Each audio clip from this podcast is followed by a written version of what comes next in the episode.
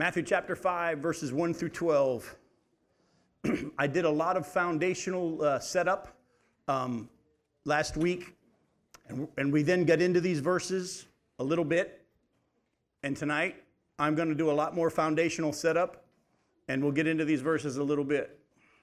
For those who've been part of the study, you know if you're in a hurry, this is the wrong Bible study because we're going to be going through it and dig and dig. There's so much cool stuff here. Matthew chapter 5, verses 1 through 12. Seeing the crowds, he went up on the mountain, and when he sat down, his disciples came to him. And he opened his mouth, and he taught them, saying, Blessed are the poor in spirit, for theirs is the kingdom of heaven. Blessed are those who mourn, for they shall be comforted. Blessed are the meek, for they shall inherit the earth. Blessed are those who hunger and thirst for righteousness, for they shall be satisfied. Blessed are the merciful, for they shall receive mercy. Blessed are the poor and pure in heart, for they shall see God. Blessed are the peacemakers, for they shall be called the sons of God. Blessed are those who are persecuted for righteousness' sake, for theirs is the kingdom of heaven. Blessed are you when others revile you and persecute you and utter all kinds of evil against you falsely on my account. Rejoice and be glad, for your reward is great in heaven. So, for so they persecuted the prophets who also were before you. Now, as we dig deeper into Jesus' Sermon on the Mount tonight, it's going to help us to remember the predominant attitudes that the Jews and especially their religious leaders and teachers had at the time of this message. You see, they believed in the prophecies about a coming kingdom in Israel under the rule of a son of David or descendant of David, in which they would be blessed and not removed from their land ever again. They knew that there were prophecies about that. Put a bookmark here in Matthew 5 and go with me back to 2 Samuel chapter 7. In 2 Samuel chapter 7, look at verses 8 through 13. God speaking through the prophet Nathan to Samuel, uh, sorry, to David. And he says, Now therefore, thus you shall say to my servant David, Thus says the Lord of hosts, I took you from the pasture, from following the sheep, that you should be prince over my people Israel. And I have been with you wherever you went, and have cut off all your enemies from before you. And I will make for you a great name, like the name of the great ones of the earth. And I will appoint a place for my people Israel, and will plant them so that they may dwell in their own place and be disturbed no more. And violent men shall afflict them no more, as formerly from the time that I appointed judges over my people Israel. And I will give you rest from all your enemies. Moreover, the Lord declares to you that the Lord will make you a house, and when your days are fulfilled and you lie down with your fathers, I will raise up your offspring after you, who shall come from your own body, and I will establish his kingdom and he shall build a house for my name, and I will establish the throne of his kingdom forever. Now, let me ask you real quickly Have the Jews been planted in the land never to be bothered ever again? Not yet. This prophecy is still yet to be fulfilled. And the king who's coming did come the first time, as we know, to die and be the savior of the world. And he's the one who's preaching this message. Jesus is the son of David. He is the Christ, the Messiah, the promised one. But this coming set to set up the kingdom is still to come. And the Jews knew that all through the scriptures, I could spend the whole rest of the hour showing you the prophecies that talked about the fact that there's going to be a coming kingdom on the earth centered in Israel with the Messiah ruling and reigning forever. The Jews knew when Jesus was teaching the Sermon on the Mount about the coming kingdom of God, they knew that there was a prophet, prophecies about a coming kingdom. That they understood and they knew that they would be in the land and never to be removed again. But many of them thought that since the promises were to Abraham and his descendants, all they had to do to enter the kingdom was just be a descendant of Abraham. Go with me real quickly to Genesis chapter 17. In other words, they just simply thought since the promise was to Abraham and all his descendants, if they were Jews or descendants of Abraham, they were in. Genesis chapter 17, look at verses 1 through 8. Look at what God promised Abraham.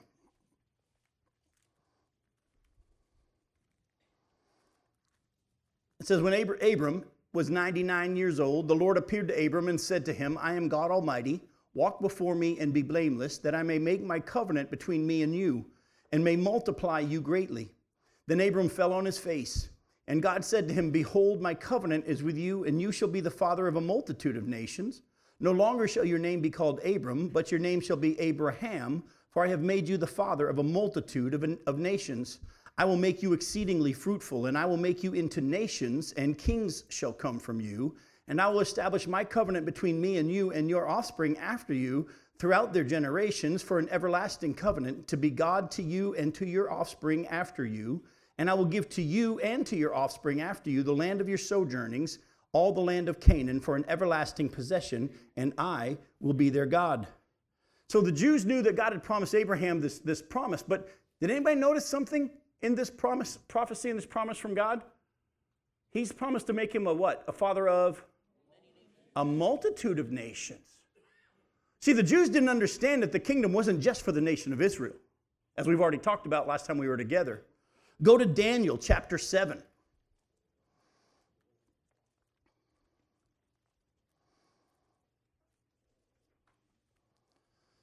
In Daniel chapter 7, look at verses 13 and 14.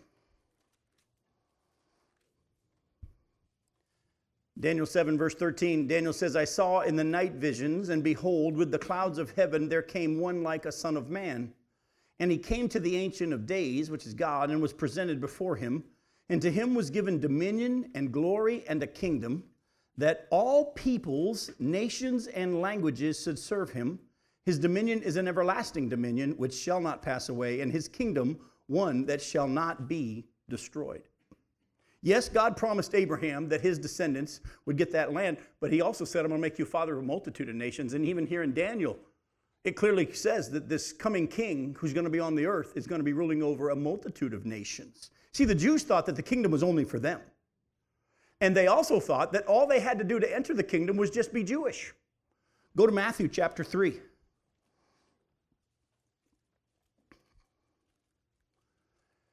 Here in the preaching of John the Baptist, as he was setting the stage for the coming Messiah, in Matthew chapter 3, look at verses 7 through 10. It says in Matthew 3, verse 7, when John the Baptist saw many of the Pharisees and Sadducees coming to his baptism, he said to them, You brood of vipers, who warned you to flee from the wrath to come? Bear fruit in keeping with repentance. And don't presume to say to yourselves, Well, we have Abraham as our father. For I tell you, God is able to raise up from these stones children for Abraham. Even now, the axe is laid to the root of the trees. Every tree, therefore, that does not bear good fruit is cut down and thrown into the fire. He said to him, Don't think you're okay because you're descendants of Abraham. God's able to raise up children from Abraham from these rocks if he wants to.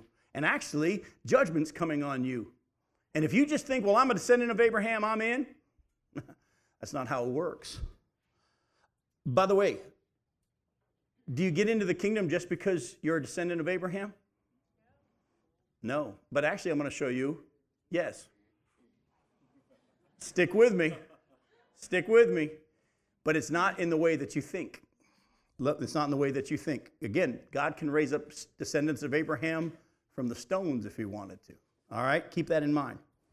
Also, others taught and believed that entry and prominence in the kingdom of God was tied to their own righteousness.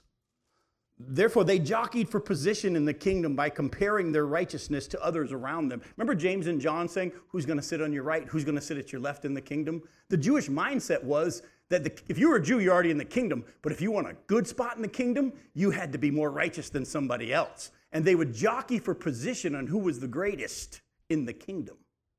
Go to Luke chapter 18.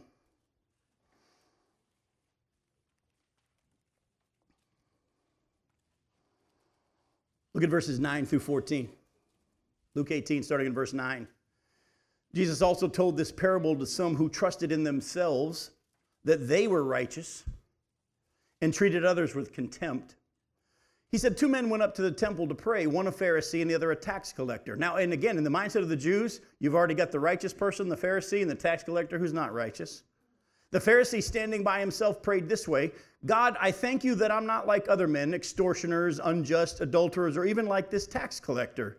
I fast twice a week, I give tithes of all that I get.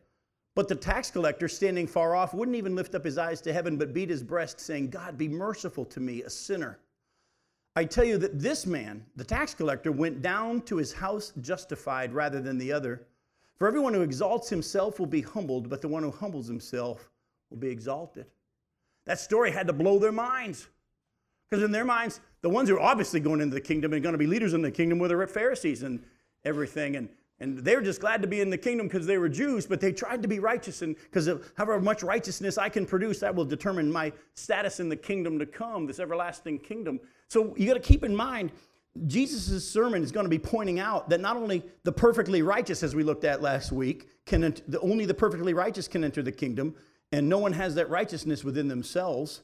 As we're going to see as we dive into this three chapter sermon, by the way, that entry into this kingdom to come is not only for the Jews, but also for all who would humble themselves and acknowledge their sin and turn to God for his forgiveness and his righteousness provided for us through the only way into the kingdom, which is through faith in his Son, the Messiah, Jesus.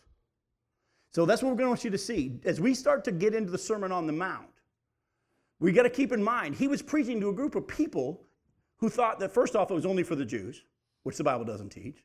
Second off, they thought that they were automatically in because they were Jews, and he says, Don't think that you're okay because you're Jewish. That's not how it works. And they also thought that they would get in because of their own righteousness.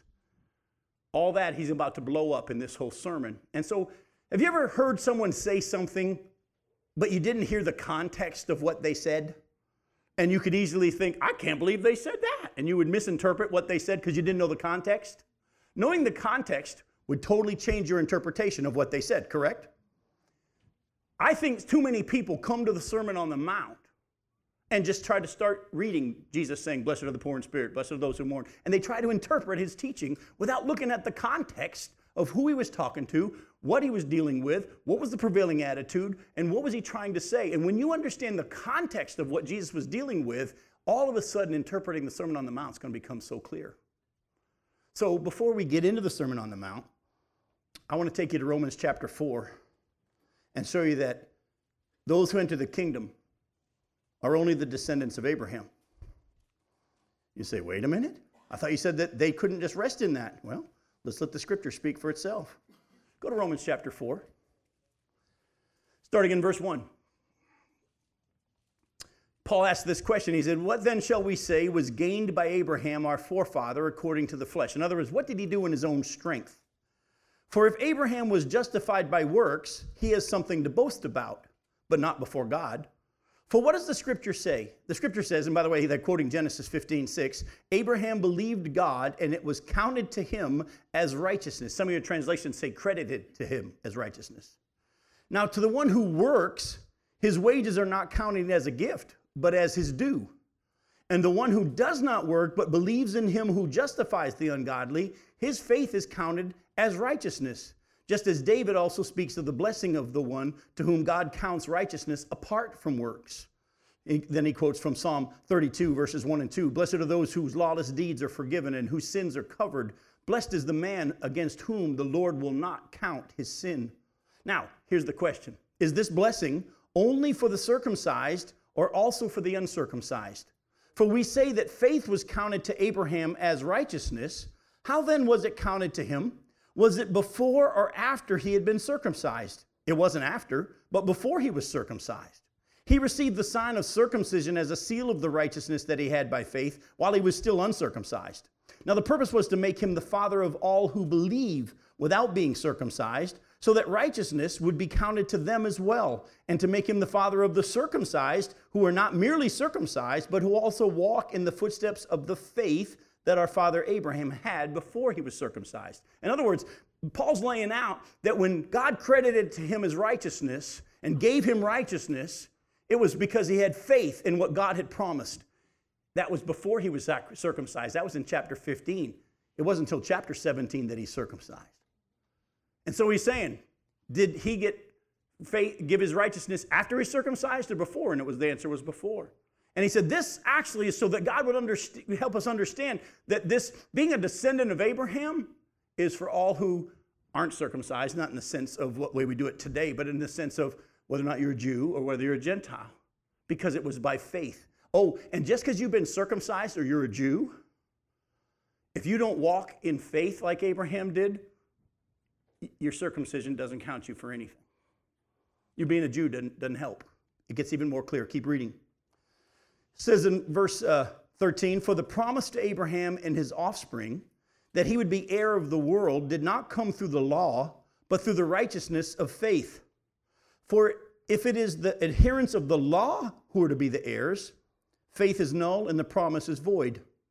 For the law brings wrath, but where there is no law, there's no transgression. That's why it depends on faith. In order that the promise may rest on grace and be guaranteed to all his offspring, not only to the adherent of the law, but also to the ones who share the faith of Abraham. Who is the father of us all? As it is written, I have made you the father of many nations. Where was that? Where did we read that? That was Genesis 17. I made you the father of many nations. In the presence of God, in whom Abraham believed, who gives life to the dead and calls into existence the things that do not exist, in hope, he believed against hope that he should become the father of many nations, as he had been told, so shall your offspring be. He didn't weaken in faith when he considered his own body, which was as good as dead, since he was about a 100 years old, or when he considered the barrenness of Sarah's womb. No unbelief made him waver concerning the promise of God, but he grew strong in his faith as he gave glory to God, fully convinced that God was able to do what he had promised. That is why his faith was counted to him as righteousness. But the words it was counted to him were not written for his sake alone, but for ours also. It will be counted to us who believe in him who raised from the dead Jesus our Lord, who was delivered up for our trespasses and raised for our justification. So let me explain.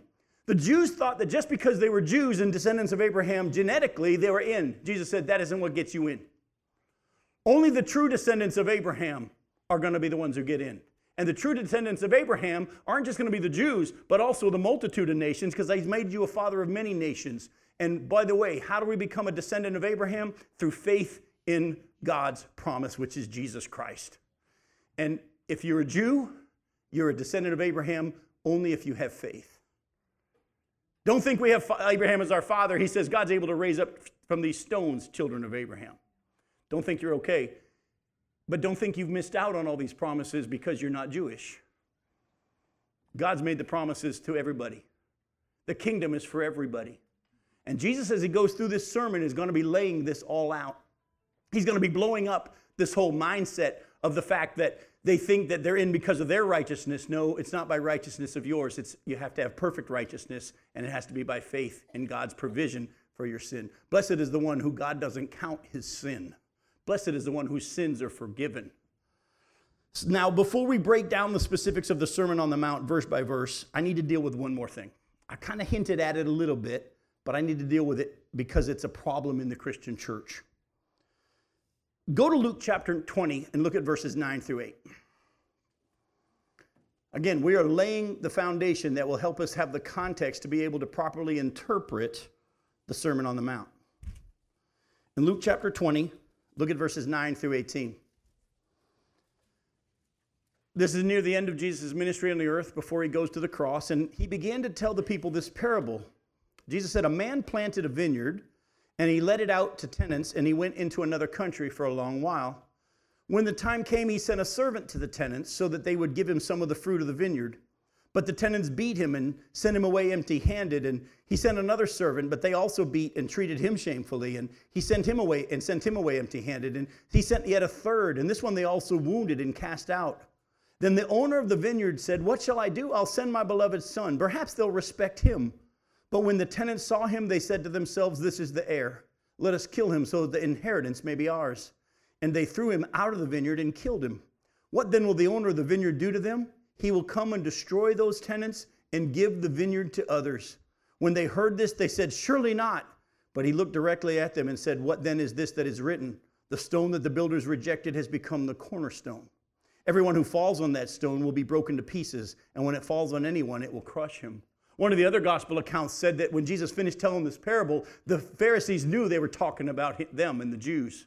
He said he was using this illustration of how he had given the nation of Israel this, this heritage, if you will, this vineyard. They'd given them the land and these promises, and he went away for a while, and then, but he sent his servants to go collect what he was wanting from them, and they beat all the prophets. So then he said, I'll send my son. And he said, You're going to kill the son. And what's he going to do after you kill his son? He'll take that vineyard, cast them out of it, and give it to others. And there is a predominant teaching now in Christendom that the kingdom of God is for the church now, all the nations that are believing. Yeah, there are Jews who can be a part of the kingdom, but only because they're in the church. That the kingdom is now for the church, and the kingdom is being realized in the church, and that God is done with the nation of Israel as a nation. And there are many denominations that actually are pro Palestine because of their hatred for Israel, because of their interpretation of the Bible and their interpretation of the kingdom of God and what it means. And so I think we need to have a fuller understanding. Here's the question Since the Jews rejected Jesus, and since Jesus himself said that God would give the vineyard to others because of their killing of his son, is the kingdom no longer promised to the Jews? Is it just for these multitude of nations, Jew and Gentile, who come to faith? Or is the kingdom no longer still offered to the Jews? It, yes, but we're going to lay this all out. So what she said was individually to the Jews now, they're, they're being offered the kingdom, but as a nation, at the end of the tribulation period, it'll be offered to the whole nation, those that survive the tribulation period. When we've already looked at all Israel will be saved. Go to Romans chapter 11. I was having this conversation with a pastor a couple years ago, and he didn't fully understand the kingdom and all this and wasn't sure about whether or not it was for the Jews anymore and all this stuff. And I said, What about Romans chapter 11? It's so clear. It's the most simple, understandable chapter when it deals with this whole topic. This is what he said to me. He goes, You're the first pastor that's ever said that Romans 11 was clear. Well, you don't have to go to seminary. Read it with me. Yeah, well, and you know the headings aren't inspired, but even the guy that wrote the heading got it. I ask then, Romans chapter 11, verse 1, I ask then, has God rejected his people? By no means, for I myself am an Israelite, a descendant of Abraham, a member of the tribe of Benjamin. God has not rejected his people whom he foreknew. Do you not know what the scripture says of Elijah? How he appeals to God against Israel? Lord, they've killed your prophets, they've demolished your altars, and I alone am left, and they seek my life. But what is God's reply to him? God says, I have kept for myself 7,000 men who have not bowed the knee to Baal. So too, at the present time, there is a remnant of Israelites chosen by grace. But if it is by grace, it's no longer on the basis of works. Otherwise, grace would no longer be grace. What then?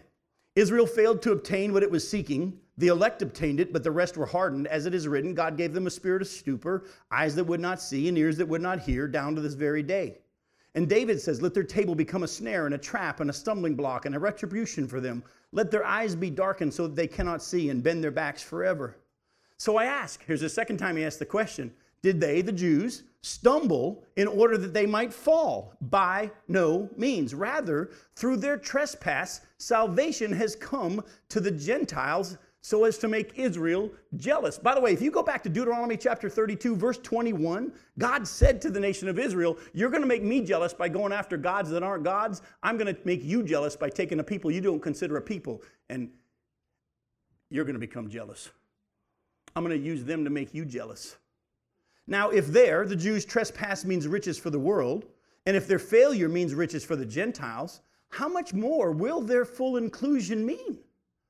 Now, I'm speaking to you Gentiles in as much that I'm an apostle to the Gentiles. I magnify my ministry in order that somehow to make my fellow Jews jealous and thus save some of them. For if their rejection means the reconciliation of the world, what will their acceptance mean but life from the dead? If the dough offered as first fruits is holy, so is the whole lump. And if the root is holy, so are the branches.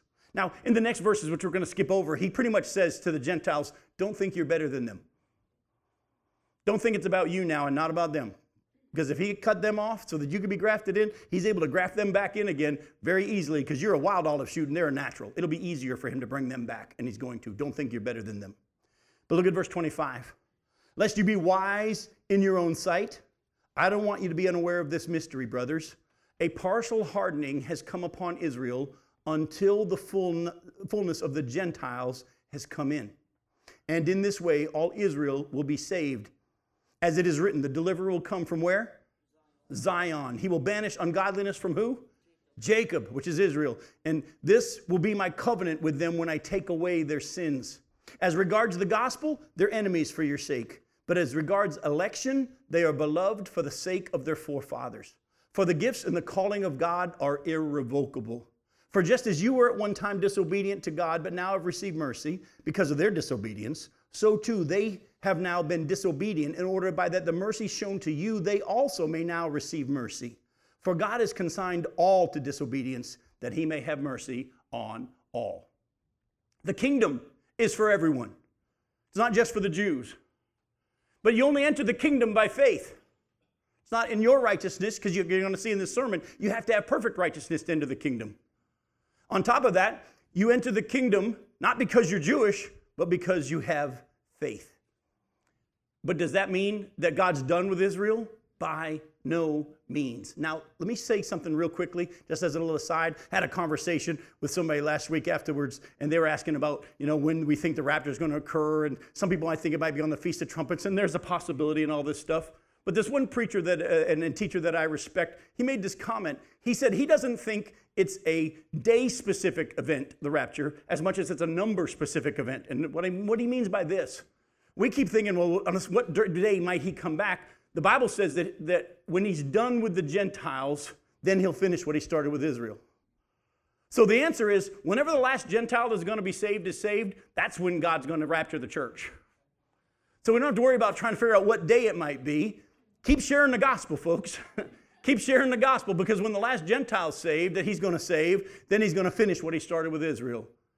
And the kingdom will be offered again to Israel. Oh, and by the way, how do they enter the kingdom? By faith. By faith alone. Now, before I break down the Sermon on the Mount, I know you said, Jim, you've been promising that for two weeks. I want to show you some passages in the Old Testament that I think hint at and speak of the humble brokenness and a confessing of their sin and a turning to God of the nation of Israel in the last days. I've run across some passages that I think show what the Jews are going to actually be saying when they turn to Him. And when you see Him, it's pretty cool. Go to Psalm 106.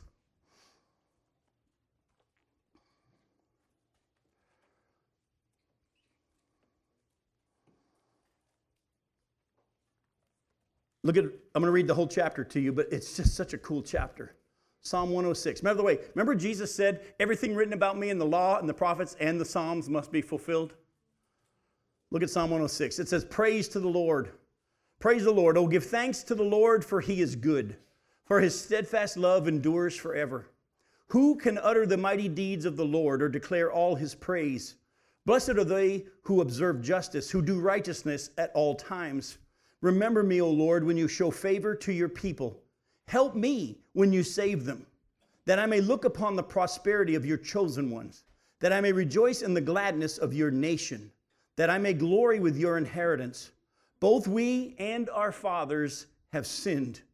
We have committed iniquity. We have done wickedness. Our fathers, when they were in Egypt, did not consider your wondrous works. They did not remember the abundance of your steadfast love but rebelled by the sea at the Red Sea. Yet he saved them for his name's sake, that he might make known his mighty power. He rebuked the Red Sea, and it became dry, and he led them through the deep as through a desert. So he saved them from the hand of the foe, and redeemed them from the power of the enemy, and the waters covered their adversaries. Not one of them was left. Then they believed his words, and they sang his praise. But they soon forgot his works. They did not wait for his counsel but they had a wanton craving in the wilderness and put God to the test in the desert. He gave them what they asked, but sent a wasting disease among them. When men in the camp were jealous of Moses and Aaron, the Holy One of the Lord, the earth opened and swallowed up Dathan and covered the company of Abiram. Fire also broke out in their company. The flame burned up the wicked.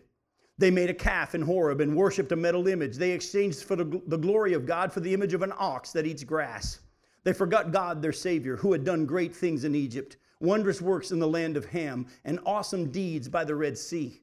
Therefore, he said he would destroy them had not Moses, his chosen one, stood in the breach before him to turn away his wrath from destroying them. Then they despised the pleasant land, having no faith in his promise.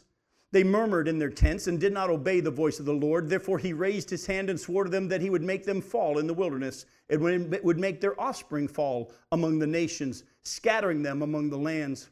Then they yoked themselves to the Baal of Peor and ate sacrifices offered to the dead. They provoked the Lord to anger with their deeds, and a plague broke out among them. Then Phinehas stood up and intervened, and the plague was stayed. Remember from our study of Ezekiel, Phinehas, and the promises that came to his descendants and that was counted to him as righteousness from generation to generation forever. They angered him at the waters of Meribah, and it went ill with Moses on their account, for they made his spirit bitter, and he spoke rashly with his lips.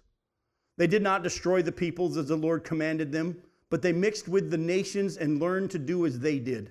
They served their idols, which became a snare to them. They sacrificed their sons and their daughters to the demons. They poured out innocent blood, the blood of their sons and daughters, whom they sacrificed to the idols of Canaan, and the land was polluted with blood. Thus they became unclean by their acts and played the whore in their deeds. Then the anger of the Lord was kindled against his people, and he abhorred his heritage. And he gave them into the hand of the nations, so that he, those who hated them ruled over them. Their enemies oppressed them, and they were brought into subjection under their power.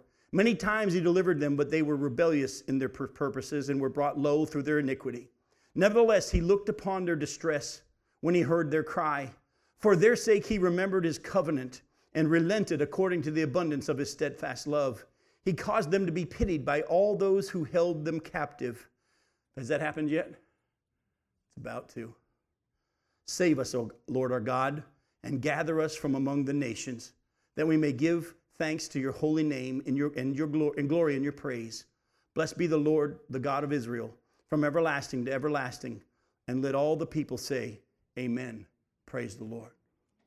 Can you imagine the nation of Israel when they're turning to Him in faith at the end of the tribulation period, reading this psalm as it recounts their whole history?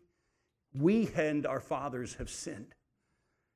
Yet, because of your steadfast love, and you had a right to wipe us out all along, you never did, because of your promises to the forefathers and those who stood in the breach and reminded you of your promises.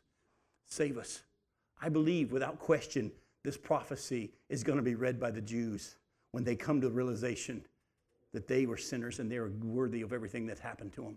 But when he saves them from all the nations that are going to be destroying them in the end, they're going to turn to him. Go to Jeremiah chapter 14.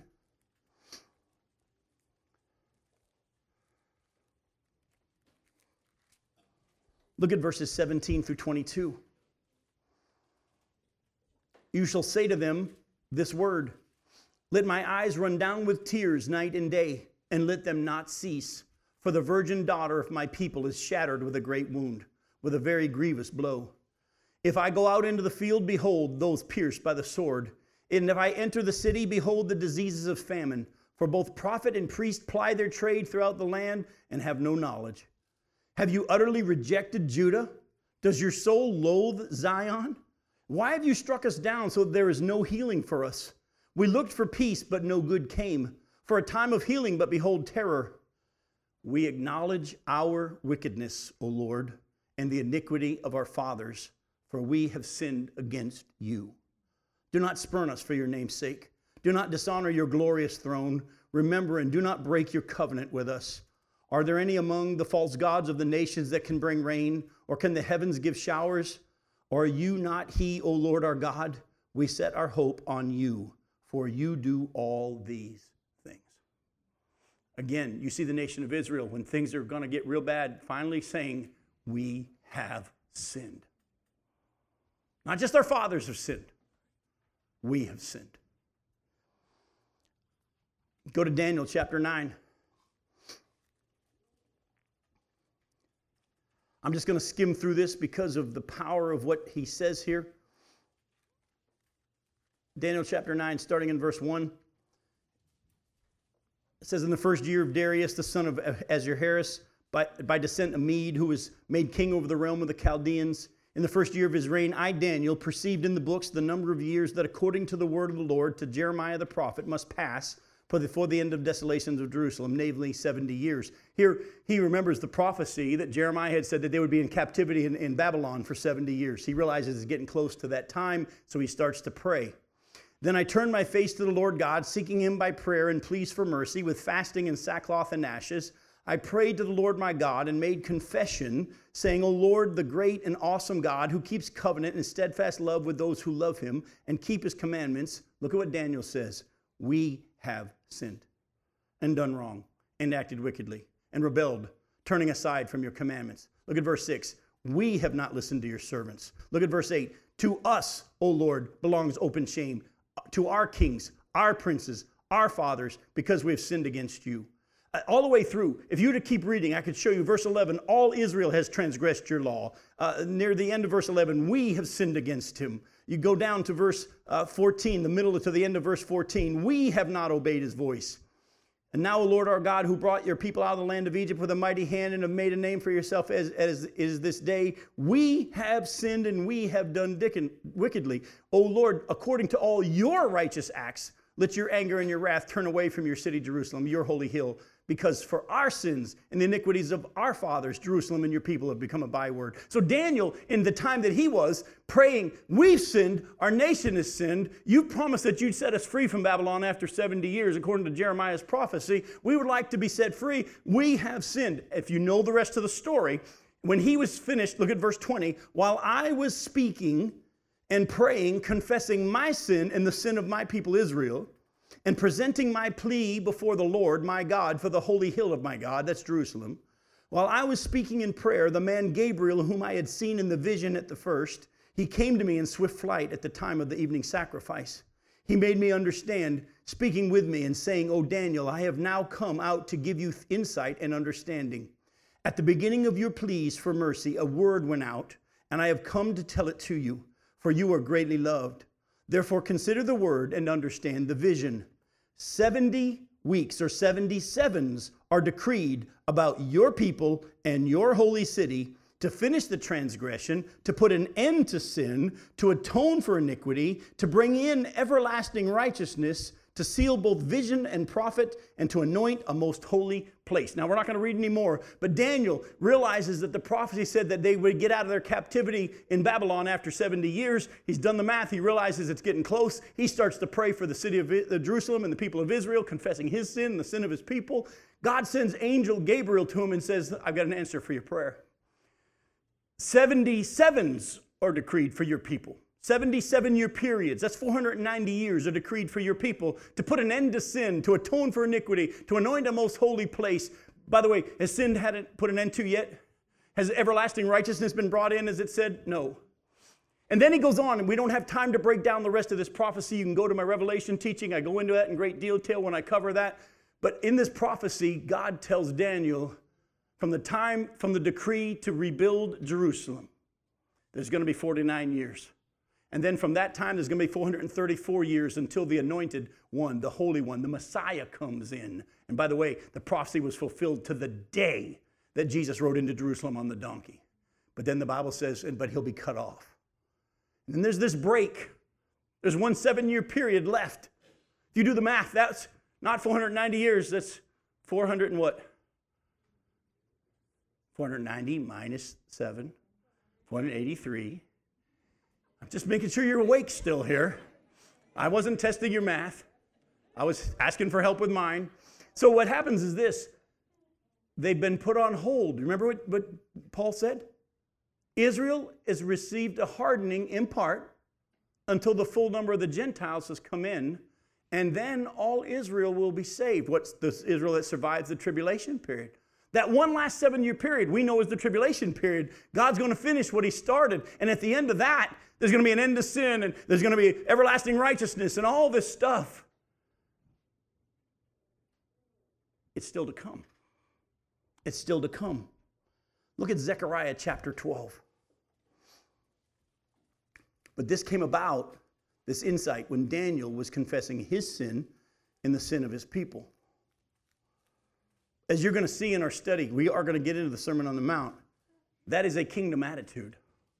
That is a kingdom mindset. Zechariah chapter 12, look at verses 10 through 14. God says, And I'm going to pour out on the house of David and the inhabitants of Jerusalem a spirit of grace and pleas for mercy, so that when they look on me, on him whom they have pierced, they shall mourn for him, as one mourns for an only child, and weep bitterly over him, as one weeps over a firstborn. On that day, the mourning in Jerusalem will be as great as the mourning for Hadad Rimmon in the plain of Megiddo. The land shall mourn, each family by itself, the family of the house of David by itself, and their wives by themselves, the family of the house of Nathan by itself, and their wives by themselves, the family of the house of Levi by itself, and their wives by themselves, the family of the Shimeites by itself, and their wives by themselves, and all the families that are left, each by itself, and their wives by themselves. At the end of the tribulation period, they're going to look on him whom they pierced and they're going to mourn. And I believe they're going to call out. I actually could show you, we don't have time, that I think the prophecies even hint at the fact that for three days the Jews are going to be reading and quoting and claiming Isaiah 53. He was beaten and bruised for our iniquities, for our sins. He was put to death. Is God done with the nation of Israel? No. Is the kingdom only for Israel? No. The kingdom's for all who would believe in God's provision for their sin, and it's entered into by faith. But as much as it was offered to the Jews first and then the Gentiles, when his time in this church age has come to an end, he's going to finish that last seven year of the prophecy. And all Israel who survives the tribulation period, because two thirds of them are going to be killed according to the prophecies, all of them will know the Lord. Kind of cool, isn't it? Go ahead, Alan. Are you saying that no Gentiles will enter the kingdom of God during that tribulation period? Oh, not at all. The Bible's very clear in Romans, uh, sorry, Revelation chapter 7 and chapter 14 that during the uh, tribulation period, the 144,000 Jews are going to be going out, 12,000 Jewish men from each of the 12 tribes of Israel are going to go out as witnesses throughout the tribulation period. And because of their preaching, Revelation 7 and Revelation 14 show us that there's going to be all these that get saved during the tribulation period from every nation, language, and people. So, no, they won't just be preaching to the Jews during that time. Many Gentiles will be saved during that time. But you have to keep in mind God's dispensations. When he's talking about the last Gentile, he's talking about the church age. And then he'll finish what he started with Israel and everything. So I lean toward the fact that, that there's the time of the Gentiles and the, the number of the Gentiles. And I think there's a difference. You know, because the time of the Gentiles goes through almost to the end of the tribulation period because the Antichrist is going to be ruling and reigning in Jerusalem during all that time. So, all right. I understand your question. I, I believe without question during the tribulation period, many Gentiles will be saved. The Bible is very clear about that. In spite of that phrase, the full number of the Gentiles. But again, remember, because of the fact it will have been put on hold until the full number of the Gentiles has come in. I think personally that that's not just referring to the tribulation people. Also, I think it's talking about the church age. I may be wrong, but it's very clear either way that at the end of the tribulation period is when God saves Israel, the Jews that are left, all of all of Israel that is left. Yes, I, it doesn't mean it's very obvious. There are Jews who are going to be in hell and are in hell and won't get out. So yes. All right. Now, with all that as a foundation, let's take a look at Jesus' Sermon on the Mount. How about that? Go back to Matthew chapter 5. It Took me an hour and a half to lay foundation, but I felt it was necessary. Now remember, the brokenness and the humble confessing of sin and the repentance that is needed to enter the kingdom. Jesus opens his mouth in verse 2 and he taught them, saying, Blessed are the poor in spirit, for theirs is the kingdom of heaven. Now keep in mind, when in Matthew says kingdom of heaven, is he talking about the kingdom of heaven, heaven, or is he talking about the kingdom of God? It's kingdom of God. We've already laid that all out. That's caused a lot of problems because Matthew wouldn't use the word God because it was Jewish hearers. They wouldn't say God. So he calls it the kingdom of heaven, but it's talking about the kingdom of God that's going to be on the earth.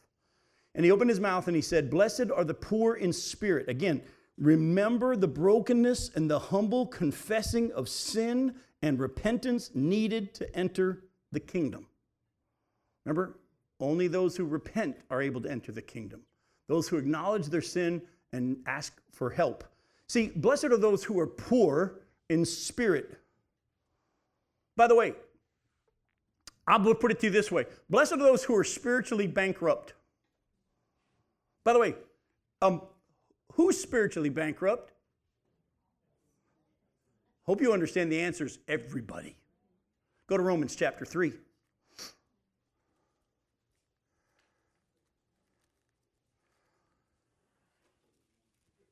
Romans chapter 3, starting in verse 10. As it is written, no one is righteous. No, not one. I love how he had to clarify it just in case somebody would try to. No, no, not one. No one understands. No one even seeks for God.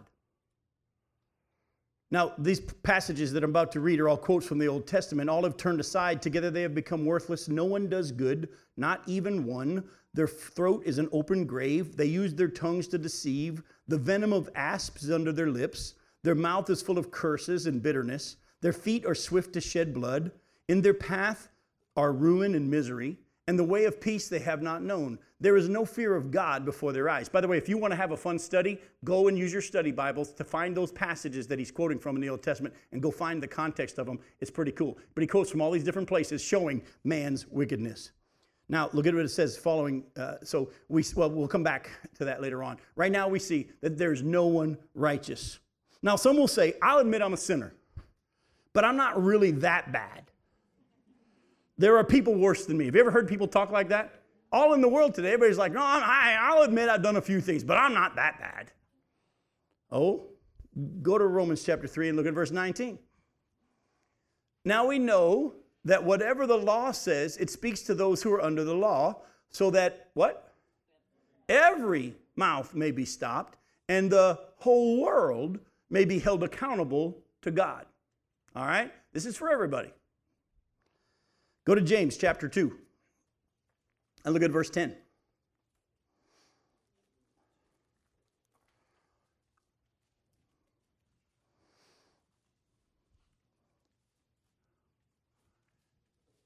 For whoever keeps the whole law but fails in one point has become accountable for all of it.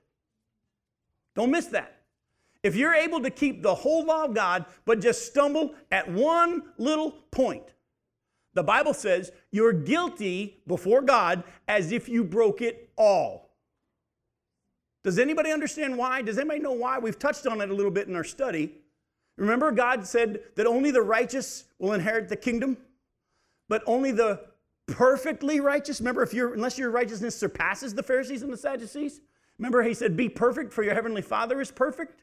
Remember, if you're going to try to be getting into heaven or getting into the kingdom of God, which is coming onto this earth, by how good you are, and you're going to use that as your measurement, in other words, you're going to try to keep God's law and you're going to do a pretty good job. No, the, if you're going to be judged by the law, you have to get a 100%.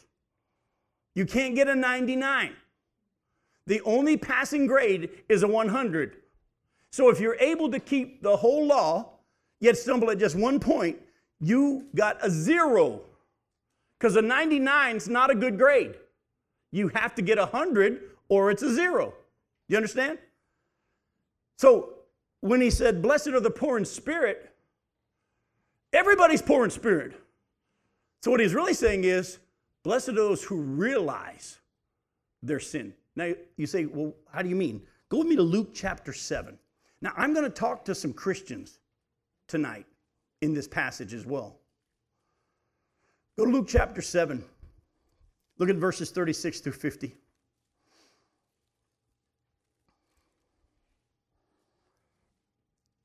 It says, One of the Pharisees asked him to eat with him, and he went into the Pharisee's house and reclined at the table. And behold, a woman of the city who was a sinner, when she learned that he was reclining at a table in the Pharisee's house, brought an alabaster flask of ointment and standing behind him at his feet, weeping, she began to wet his feet with her tears and wipe them with the hair of her head. And she kissed his feet and anointed them with the ointment. Now, when the Pharisee who had invited him saw this, he said to himself, If this man really were a prophet, he would have known who and what sort of woman this is who's touching him, for she's a sinner. And Jesus answering him said, Simon, I have something to say to you. And he answered, Say it, teacher. And, I, and then that's, I love that. Here's this guy thinking horrible thoughts about Jesus. Jesus, I got something to say to you. Say it, teacher. A certain money lender had two debtors. One owed him 500 denarii and the other only 50. When they could not pay, he canceled the debt of both. Now, which of them will love him more? Simon answered, Well, the one, I suppose, for whom he canceled the larger debt. And Jesus said to him, You've judged rightly. Then turning toward the woman, he said to Simon, Do you see this woman? I entered your house. You gave me no water from my feet, but she has wet my feet with her tears and wiped them with her hair. You gave me no kiss, but from the time I came in, she's not ceased to kiss my feet. When you didn't anoint my head with oil, and she has anointed my feet with the ointment, therefore I tell you, her sins, which are many, are forgiven, for she loved much. But he who is forgiven little loves little. And he said to her, Your sins are forgiven. And then those who were at the table with him began to say among themselves, Who is this that even forgives sins? And he said to the woman, Your faith has saved you. Go in peace. Jesus said, He's been forgiven little. loves little. We just all agreed that there's no one that's been forgiven more than anybody else because if, even if you're able to keep the whole law, yet stumble at just one point, you're guilty in the eyes of God as if you broke it all. Right? So why was Jesus saying who forgives little, sorry, love, uh, forgive, been forgiven little loves little when there have been those who've been forgiven more than anybody else? Exactly. Your realization of your depravity will determine how much you love. Folks, let me tell you, having been a pastor for many, many years and dealing with, I'm just going to say it nicely, I didn't even use the word Christians, I just said church people. I, I really start to wonder how many of us really understand the depth of the sin that God forgave us. Some of you are saved at six years old or eight years old, and you know, you, for the most part, you've walked with the Lord. You might have done a few things, but for the most part, you haven't really done that much. I don't think many of us really understand our condition when Jesus saved us. I think many of us still have this tendency to look at those around us and think, well, I'm, I'm still better than them. We look at the world and the way that they're acting and we think, oh man, they're so wicked. Folks, you don't understand. If it wasn't for Christ, you probably would be there yourself. I'm not going to ask you to confess anything tonight, but I'm going to just tell, well, actually, I want you to confess it between you and God. I just don't want to hear about it because I want to, I want to be able to look at you. But think about some of the stuff, think about some of the stuff you still do even after you're saved. Think about some of the things you still struggle with in your thought process, even though you're saved. Aren't you glad you're saved? Can you even imagine where you'd be right now if you didn't have the Spirit of God within you convicting guiding? Folks, it's time for us to understand the Sermon on the Mount is for us. Blessed are those who understand they're spiritually bankrupt. I got no righteousness in and of myself, folks. I'm spiritually poor. Blessed are those who realize how poor in spirit we are. Oh, by the way, you're going to notice this back in the Sermon on the Mount. At the end of each blessed is, there's good news. I put in my notes good news. For those who are poor in spirit, by the way, that's all of us, but those of us who realize they're poor in spirit, theirs is the kingdom of God. Don't miss that. The kingdom of God was created for people like you. The kingdom of God isn't for those church people. The kingdom of God is for sinners. Because the only way into the kingdom of God is through faith in Jesus, who came and lived the sinless life, was crucified on our behalf, rose from the dead, and will give righteousness to all who would ever believe in him. If God set it up, the entrance into the kingdom was through faith in his Son, who died for your sins. The only way you can get into the kingdom is be a sinner. Blessed are those who realize they're sinners. The kingdom was made for you. Oh, by the way, that means those people that you run into in this world, the kingdom was made for them. The kingdom was made for them. It's time the church maybe realized for the first time that they were guilty of every single sin when Jesus saved them. The more you understand that, the more you'll love. Well, they're all made in the image of God. We, uh, gotta remember. yeah. Blessed are those who mourn. When we truly understand our lostness and the depth of our sin, we should grieve. Now, listen closely. I'm going to hit this fast. This is the last one we're going to cover tonight. When we truly understand our lostness and the depth of our sin, we're going to grieve. Or we should grieve both before and after salvation. Go to Luke chapter 5. Actually, I'm not going to have you turn there for the sake of time. In Luke chapter 5, verse 8, remember when Jesus reveals his glory to Peter, and Peter because he didn't believe they were going to be able to catch any fish. They fished all night and haven't caught anything. And Jesus does that miracle. What is Jesus? What is Peter's reaction? He falls on his knees and says, "Get away from me, Lord. I'm a sinful man." In Isaiah chapter 6, again, for the sake of time, I'm just going to quote it to you. You can turn in there and look at it for yourself. In Isaiah chapter 6, verses 1 through 5, Isaiah sees the Lord. He says, In the year that King Uzziah died, I saw the Lord high and lifted up, and the train of his robe filled the temple. And when he spoke, the threshold shook. And what was his reaction? He fell on his face and said, Woe unto me. I'm a man of unclean lips, and I've seen the Lord of glory, and live among a people of unclean lips. His first reaction when he understood his sinfulness and the holiness of God was to be grieved over his situation. True Kingdom people are never comfortable with their sin. Blessed are those not only who are poor in spirit, who realize their lostness, blessed are those who it grieves them because of their wickedness. Now, I'll tell you what I'm going to do for the sake of time because I don't want to skip over this too fast. I'm just going to say a couple things. We'll come back to this. Blessed are those who mourn next time we get together because I don't want, there's too much here. I don't want to skip it too fast. But didn't Paul say that same thing in Romans 7 when he struggled with his sin? When he talked about his life after salvation, he said, The things I don't want to do, I do. The things I do want to do, I don't. And what does he say? It's all right. God's forgiven me. I'm good.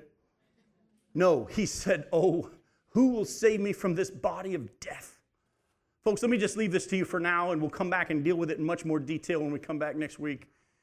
True kingdom people not only realize the depth of their lostness, true kingdom people are grieved over their sin, not only before in order to be saved, but also after. I'm going to show you passages that talk to New Testament believers that talk about how we shouldn't be okay with some of the stuff that's happening in our churches the way we are.